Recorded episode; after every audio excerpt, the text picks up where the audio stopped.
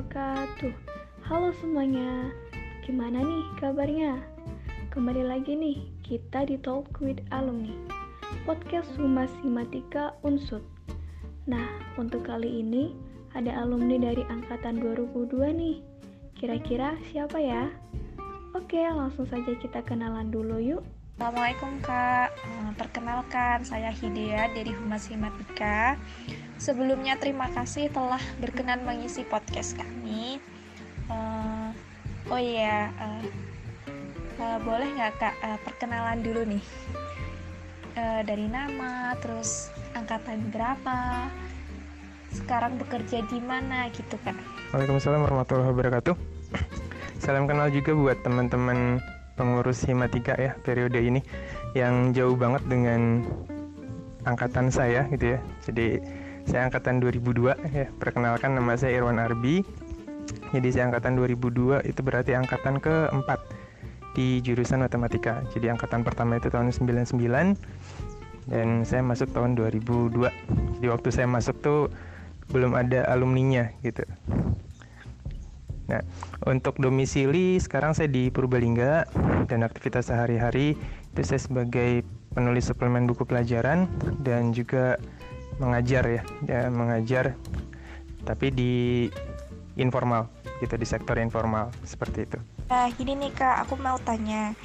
Kenapa sih uh, Kakak tuh uh, mendaftar di jurusan matematika unsur dan waktu kuliah tuh ngapain aja sih di matematika? Uh, ini mungkin jawabannya cukup uh, aneh begitu ya buat sebagian orang. Jadi gini, dulu itu uh, saya tertarik masuk matematika itu karena sering mainan puzzle dan uh, baca cerita teka-teki. Jadi waktu zaman saya dulu sekolah itu ada buku-buku detektif uh, penerbitnya Wolfgang Eck gitu. Nah, sekarang mungkin udah nggak ada, tapi kalau dicari di, di Google mungkin masih ada gitu ya. Jadi itu isinya buku-buku isi isinya tuh cerita gitu ya. Buku-buku cerita yang di akhir cerita itu kita disuruh mencari solusi gitu, mencari atau mencari jawaban dari teka-teki di buku itu gitu atau bisa juga ceritanya cerita pembunuhan dan kemudian kita disuruhnya um, memutuskan siapa pembunuhnya dan seterusnya gitu. Nah dari situ saya melihat bahwa ah, ini jurusan matematika nih cocok nih buat buat ngelatih logika saya gitu. Akhirnya masuklah saya jurusan matematika. Nah kalau ngapain aja saya di jurusan? Ya tugas pertama kuliah ya. Nah tapi mungkin ini yang saya mohon izin cerita agak agak panjang ya. Saya mohon cerita izin cerita agak panjang. Jadi eh, pada saat di kampus saya mungkin lebih dikenal di dunia organisasi ya aktivis kampus dibandingkan uh, dikenal secara akademis gitu. Jadi akademik saya itu biasa-biasa aja. Nah, saya masuk pengurus awal awal saya masuk organisasi itu ketika saya masuk pengurus himatika. Saya masuk pengurus himatika itu periode 2 tahun 2002 sebagai sta, tahun 2003 maaf tahun 2003 sebagai staf litbang waktu itu uh, ketua himatikanya itu Mas Arif Rizky ya. Ya salam buat Mas Arif Rizky. Itu beliau matematika angkatan 2001 beliau adalah ketua himatika periode kedua. Ya jadi ketua himatika periode pertama itu Mas Waluyo Wibowo itu angkatan 99 nah kemudian tahun 2003-2004 itu saya masuk ke pengurusan BEM sebagai staf sospol. Tahun 2003-2004 saya masuk staf, uh, staf sospol itu presidennya waktu itu Mas Wasono. Jadi itu adalah BEM periode kedua ya. Tapi nama BEM-nya itu pertama kali digunakan. Ya jadi sebelumnya namanya adalah LEM MIPA ya Lembaga Eksekutif Mahasiswa MIPA itu ketuanya Mas Ade Nurdin, kimia angkatan 99. Nah, cikal bakalnya BEM itu sebelumnya adalah HIMMIPA namanya, Himpunan Mahasiswa MIPA yang dikomandoi oleh Pak Anung, ya sekarang dosen kimia kan dosen kimia Unsud gitu ya. Itu beliau yang mem mempelopori uh, munculnya organisasi di MIPA. Dulu namanya HIMIPA, kemudian berubah menjadi LEM MIPA, Lembaga Eksekutif Mahasiswa MIPA, diketuai oleh Mas Adi Nurdin dan kemudian selanjutnya Mas Wasono. Halo Mas Wasono, gimana kabar? nah, eh, kemudian setelah Mas Wasono selesai masa jabatan, diadakan pemilu raya dan eh, teman-teman mahasiswa mempercayakan amanah itu selanjutnya kepada saya. Jadi saya Presiden BEM MIPA periode 2004-2005. Jadi kalau dipakai nama BEM maka saya Presiden BEM ketiga pada saat itu. Nah aktivitasnya ya mulai dari ya pada mulai dari ketika saya staf saspol ya. Saya uh, ini cerita. Jadi ada dua peristiwa besar pada saat itu yang cukup menguras pikiran, menguras waktu, menguras tenaga gitu ya. Jadi dulu waktu saya masuk kuliah itu, waktu pertama masuk matematika unsur itu statusnya itu bukan fakultas. Statusnya itu program sarjana. Jadi program sarjana MIPA. Nah, e, muncul tuntutan dari teman-teman mahasiswa pada saat itu e, pengen segera dibentuk fakultas MIPA gitu ya karena uh, status program sarjana buat teman-teman pada saat itu uh, kurang jelas begitu ya statusnya. Nih bagaimana kalau kalau program sarjana begitu? Maka kita menuntut uh, dibentuk fakultas. Dan kita waktu itu karena mediasi uh, mungkin agak bermasalah gitu ya uh, mentok begitu. Dan akhirnya kita demo.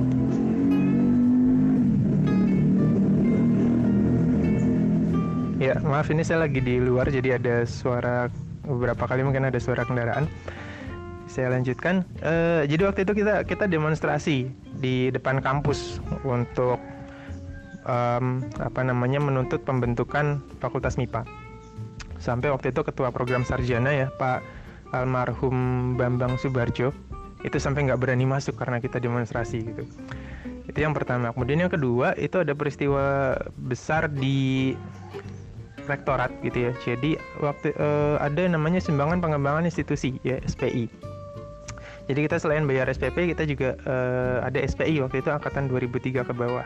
Nah, karena ketidakjelasan prosedur dari SPI ini, maka banyak mahasiswa yang menuntut agar uh, eh, SPI ini dihapuskan. Gitu. Jadi kebijakan SPI ini dihapus dan beberapa mahasiswa dari fakultas depan gitu ya fakultas gerendeng gitu ya, eh, teman-teman fakultas sosial itu unjuk rasa dengan cara mogok makan gitu. Unjuk rasa dengan cara mogok makan dan akhirnya saya dari BMIPA dan beberapa teman dari BEM-BEM fakultas lain kita koordinasi uh, berhari-hari di rektorat begitu ya.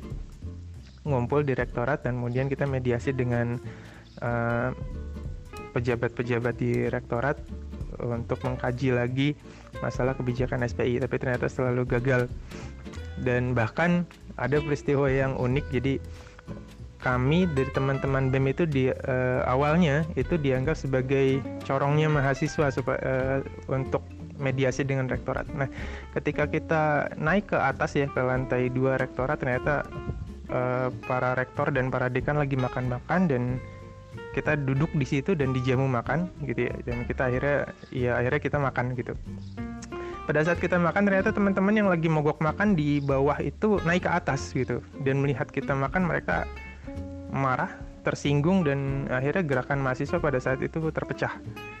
Nah, akhirnya karena gerakan mahasiswa terpecah jadi tujuan untuk mengkaji kebijakan SPI ya gagal semua seperti itu.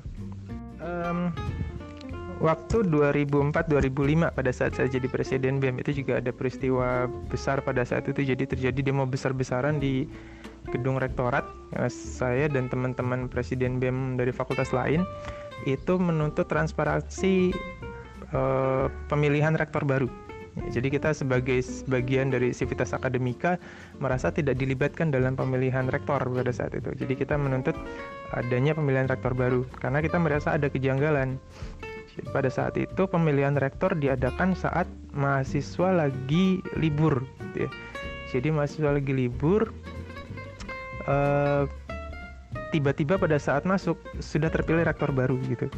Jadi akhirnya uh, kita mencoba bergerak begitu menyampaikan aspirasi bahwa kita mahasiswa ingin ingin tahu gitu proses pemilihan rektor di Unsut itu seperti apa gitu.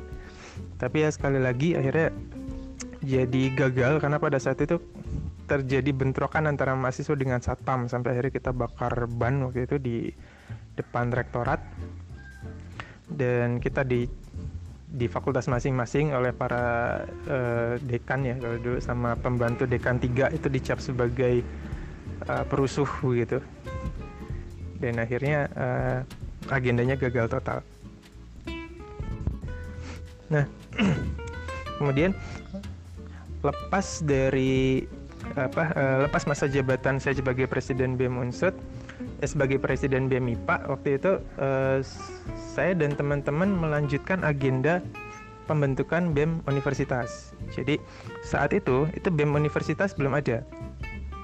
Jadi uh, saya berkoordinasi dengan teman-teman presiden BEM fakultas kita mengumpulkan teman-teman dari seluruh BEM fakultas untuk menyelenggarakan musyawarah mahasiswa Unsut akhirnya terselenggaralah musma unsut pada saat itu di Fakultas Pertanian tahun 2006 mengundang mahasiswa unsut secara terbuka untuk menentukan apakah BEM unsut perlu dibentuk atau tidak seperti itu.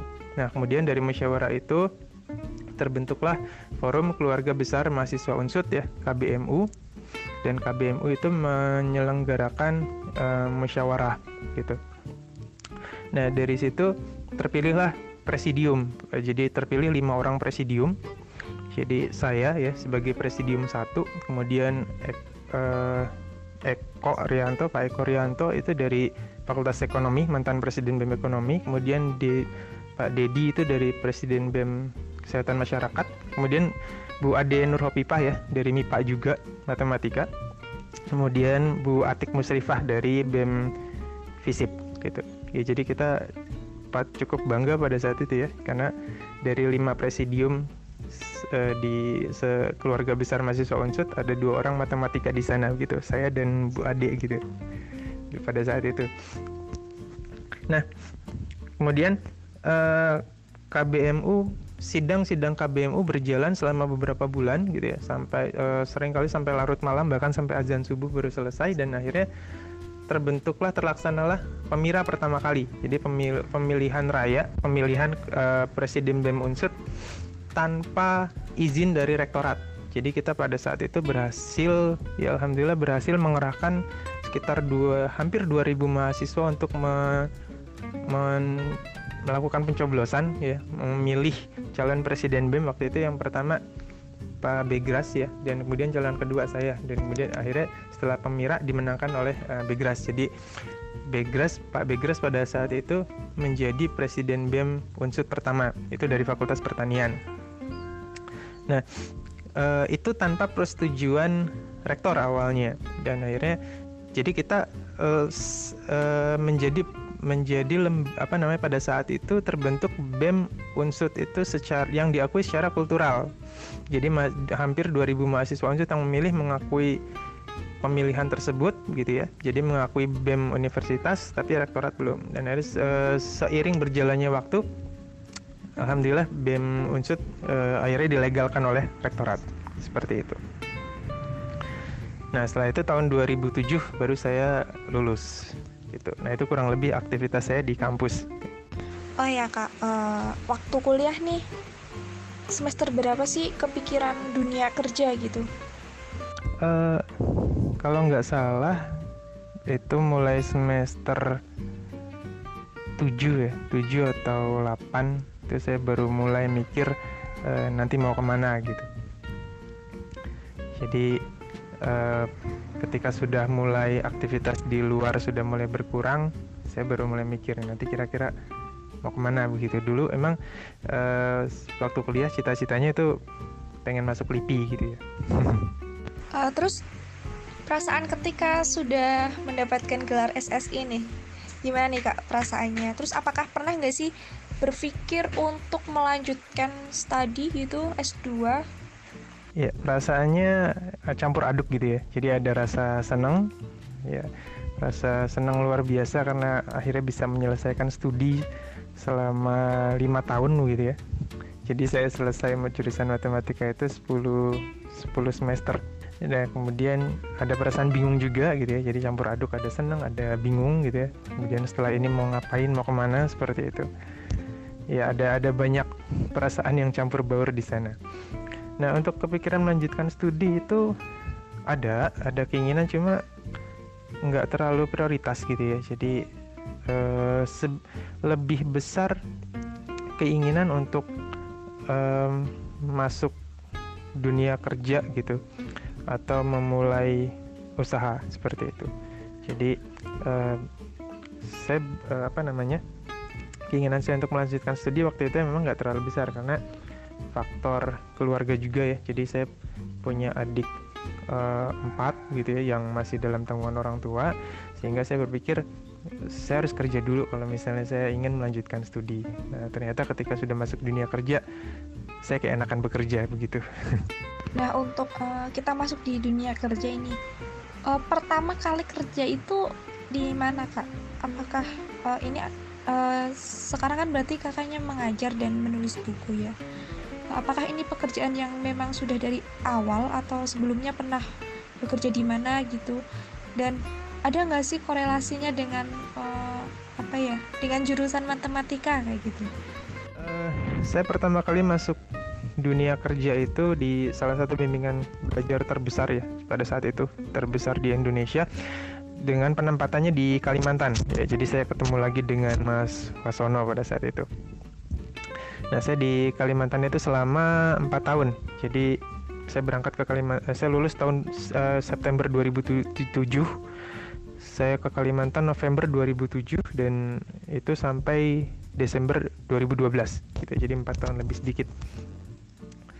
Ya jadi uh, korelasinya dengan matematika ya ada gitu ya. Jadi karena memang di sana saya mengajar matematika dan kemudian ilmu lain yang juga nggak kalah pentingnya ya ilmu-ilmu yang kita pelajari di luar kampus gitu ya. Ilmu manajerial gitu ilmu uh, tim manajemen gitu dan lain sebagainya.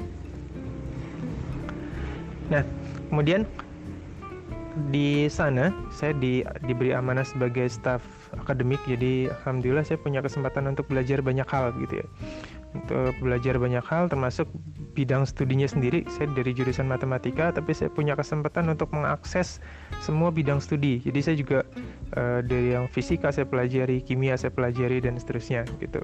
Sampai akhirnya tahun 2012 ya sebelum pulang dari Kalimantan saya ketemu dengan salah seorang penulis buku suplemen pelajaran yang waktu itu beliau adalah penulis bestseller. Jadi di salah satu penerbit besar di Jakarta.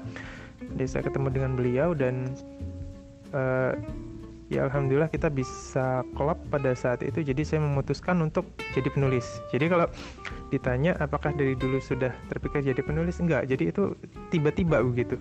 Jadi kayak ada kayak ada insting gitu yang bilang oke okay, saya akan ngambil jalan ini gitu Nah, jadi tahun 2012 saya merintis karir sebagai penulis ya, dengan beliau sang penulis ini sebagai mentor saya begitu ya. Dan ternyata jalannya nggak mudah gitu. Jadi malah malah lebih enak pada saat itu bekerja di bimbingan belajar dengan gaji waktu itu tiga kali UMR pada saat itu dengan ke take home yang saya terima gitu ya. Itu eh, sekitar tiga kali UMR nah ketika saya memutuskan jadi penulis itu ternyata nggak semanis yang saya kira. Jadi tahun 2012 itu saya mulai menulis buku dan ternyata terjadi perubahan kebijakan ya, e, dari penerbit dengan distributor dan lain sebagainya sehingga naskah format naskah buku yang saya buat itu ditolak gitu. Setelah beberapa bulan saya buat ditolak. Nah ditolak.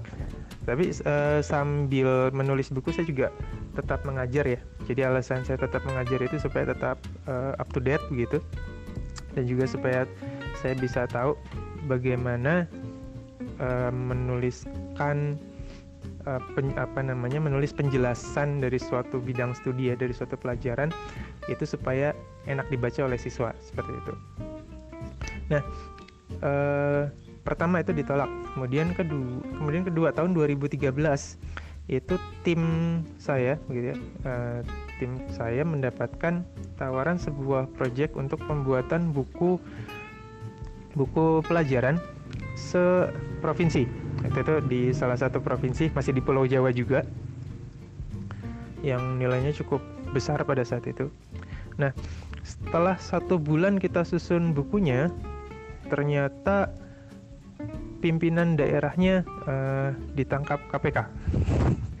Jadi semua hasil kerja tim kami itu bubar gitu. itu tim kerja uh, setelah setelah beberapa bulan gitu semua hasil kerjanya bubar. Nah kemudian kami nggak menyerah di situ. Kita berkarya lagi. Saya berkarya lagi juga uh, bikin tim juga dengan beberapa dengan teman begitu ya. Nah ketemulah kami dengan seorang seorang penerbit. Nah, seorang penerbit tapi waktu itu tidak di kantor penerbitannya begitu ya. Jadi kita ketemu di salah satu tempat. Dan dia bisa menjelaskan dengan sangat meyakinkan untuk menerbitkan buku kami gitu. Akhirnya oke okay, kami percaya dan setelah itu buku diterbitkan. Dan ternyata benar kita cek di Gramedia ada nih bukunya ada nah setelah beberapa bulan royalti tidak kunjung cair. Akhirnya kita datangi ke kantor penerbitnya gitu ya. Ternyata sudah nggak ada. Kantor penerbitnya tutup uh, dan pemilik penerbitannya itu sudah nggak nggak ada nggak tahu ke mana sudah melarikan diri gitu dan ternyata ketika kita cek memang uh, dia punya banyak catatan hitam gitu ya. Kegagalan ketiga. Nah kemudian baru di tahun 2014 kita uh, mencoba mengajukan lagi ke penerbit tahun 2014 kita coba mengajukan lagi ke salah satu penerbit di Jogja dan alhamdulillah pada saat itu ternyata bisa terbit gitu ya. Waktu itu terbit pertama kali September 2014. Jadi dari 2012 pertama kali menulis itu baru bisa terbit pertama kali September 2014 gitu ya. Jadi lebih dari dua setengah tahun. Dan di buku pertama itu uh, ini sekedar cerita ya royalti itu diterima tiga bulan kemudian. Dan itu royalti pertama yang saya terima. Saya ingat banget. Itu adalah eh, dua ratus ribu rupiah. Jadi royalti pertama pada saat itu eh, dua ratus ribu rupiah. Dan sejak itu uh, jadi itu luar biasa ya. Jadi buat saya itu bukan bukan nominalnya tapi ketika bisa terbit dan buku saya bisa dibaca oleh bisa diakses oleh uh, banyak siswa di di Indonesia begitu itu luar biasa begitu dan memicu lagi semangat untuk menulis lagi dan akhirnya saya mendapat tawaran untuk menulis buku yang lain ya selain matematika, fisika, kimia, biologi. Nah itu saya dapat dari mana ilmunya? Dari dulu ketika saya belajar, uh, saya masih bekerja di bimbingan belajar, saya sempatkan waktu untuk belajar belajar hal yang lain dan alhamdulillah ternyata ilmu itu kepake begitu.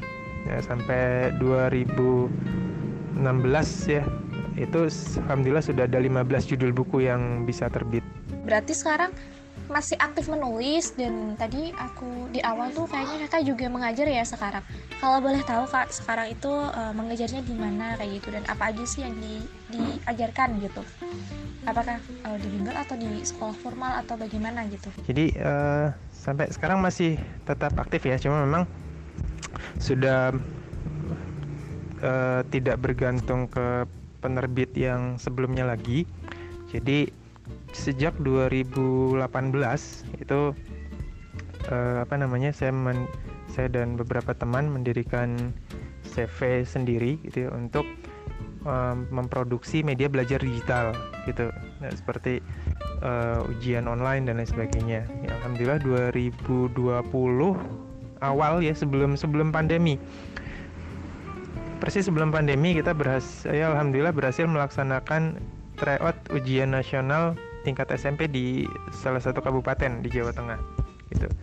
Nah, tapi kadarullah ternyata bulan Maret terjadi pandemi jadi uh, ya sudah tidak bisa dilanjutkan lagi. Nah, uh, akhirnya kami mencoba mengalihfungsikan perusahaan yang kami buat ya yang kami buat untuk dijadikan penerbitan. Jadi kami mencoba untuk sekarang kami mencoba untuk menerbitkan buku sendiri gitu. Kenapa?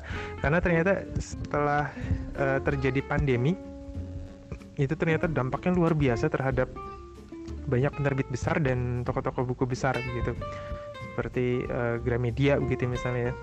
itu memang terjadi penurunan omset yang luar biasa kenapa? Karena sebagian besar Gramedia itu kan uh, tenan di mall gitu ya nyawa tempat di mall dan mall itu sepi begitu akhirnya uh, omset pun turun begitu. Nah sehingga kita mencoba mencoba untuk mencari jalan keluar. Gimana nih caranya supaya kita nggak bergantung dengan penerbit besar dan toko buku besar? Akhirnya kita berinisiatif untuk menerbitkan buku sendiri membuat buku sendiri untuk langsung dijual ke sekolah gitu ya. Nah terus untuk mengajar jadi selama ini saya nggak pernah mengajar di sektor formal gitu ya jadi sebagai guru di sekolah. Jadi saya selalu menga saya mengajar itu selalu di sektor informal gitu di bimbingan belajar gitu ya. Sampai sekarang seperti itu. Nah, karena eh, dengan seperti itu saya punya waktu yang lebih bebas untuk bergerak mengurusi hal-hal yang lain gitu. Uh, ini mungkin yang terakhir ya kak. Pesan-pesan nih dari kakak untuk uh, kami teman-teman mahasiswa untuk selalu semangat belajar atau sesuatu yang harus dimiliki nanti ketika uh, kita berada di dunia kerja kayak gitu kak. Iya untuk uh, pesan untuk adik-adik uh, mahasiswa matematika. Jadi yang pertama uh, mungkin ini ya yang pertama kalian harus menentukan kalian mau ke mana sedini mungkin gitu. Ya, jadi mau ke mana itu maksudnya gini. Kalau kalian ingin masuk institusi pemerintahan misalnya kayak atau jadi akademisi gitu ya maka uh, naik maka kejar prestasi akademik setinggi tingginya ya jadi raih IPK yang tinggi gitu ya kejar prestasi-prestasi akademik yang lain juga yang menunjang gitu. Sehingga itu nanti akan mempermudah kalian untuk masuk institusi pemerintahan atau jadi akademisi gitu ya jadi dosen dan lain sebagainya tapi kalau kalian ingin memilih jalur lain misalnya jadi pengusaha atau jadi penulis ya mungkin faktor akademik nggak terlalu berpengaruh gitu ya tapi syar, uh, konsekuensinya kalian harus mengasah skill yang kompeten di bidang itu gitu. Jadi skill yang benar-benar bisa diandalkan, yang bisa bersaing dengan uh, orang lain seperti itu. Nah jadi yang pertama kalian harus menentukan sejak, awal kalian mau ke mana. Yang kedua kalian harus mengasah skill. Nah selain hard skill ya, hard skill itu kayak kemampuan matematika itu sendiri, kalian juga harus mengasah soft skillnya. Ya, soft skillnya kemampuan manajerial, tim manajemen dan lain sebagainya itu harus kalian asah. Nah kalau misalnya kalian nggak mendapatkan itu di kampus, ya kalian bisa mencoba di organisasi gitu. Kalian belajar di sana untuk melatih soft skill. Nah kemudian selanjutnya yang mungkin sering jadi sorotan begitu ya eh, buat buat para uh, eh, HRD begitu. Kebanyakan fresh graduate itu ketika masuk itu langsung mempertimbangkan gaji. Nah ini yang buat saya ini keliru. Jadi gini, fresh graduate itu orientasinya the 3 atau sampai 5 tahun pertama itu orientasinya adalah mencari pengalaman, mengasah skill. Nah, jadi ibaratnya itu kayak sekolah lagi atau belajar lagi di sebuah perusahaan baru, dapat ilmu, terus digaji gitu jadi orientasinya belajar. Belajar tapi digaji gitu. Jadi orang jangan jangan kebalik jangan gaji dulu. Karena kebanyakan uh, eh, HRD gitu ya perusahaan itu akan memandang fresh graduate ya belum belum apa-apa seperti itu. Sehingga orientasinya pada saat masuk sebuah perusahaan itu belajar mencari ilmu mengasah skill. Nah lagi belajar kok digaji. Ya alhamdulillah seperti itu. Jadi mindsetnya yang di dibalik gitu ya. Mindsetnya jangan gaji dulu tapi cari kesempatan untuk belajar gitu. Manfaatkan kesempatan untuk belajar. Nah setelah 3 sampai 5 tahun ketika kalian sudah kompeten di bidangnya barulah kalian punya posisi tawar uh, untuk men, mungkin mengajukan gaji yang lebih tinggi. Seperti itu Baik, terima kasih buat Kairwan yang telah bercerita mengenai dunia perkuliahan dan pekerjaan. Semoga apa yang telah disampaikan dapat bermanfaat bagi kita semua. Dan sampai jumpa lagi di podcast Humas Simatika Unsur selanjutnya. Wassalamualaikum warahmatullahi wabarakatuh.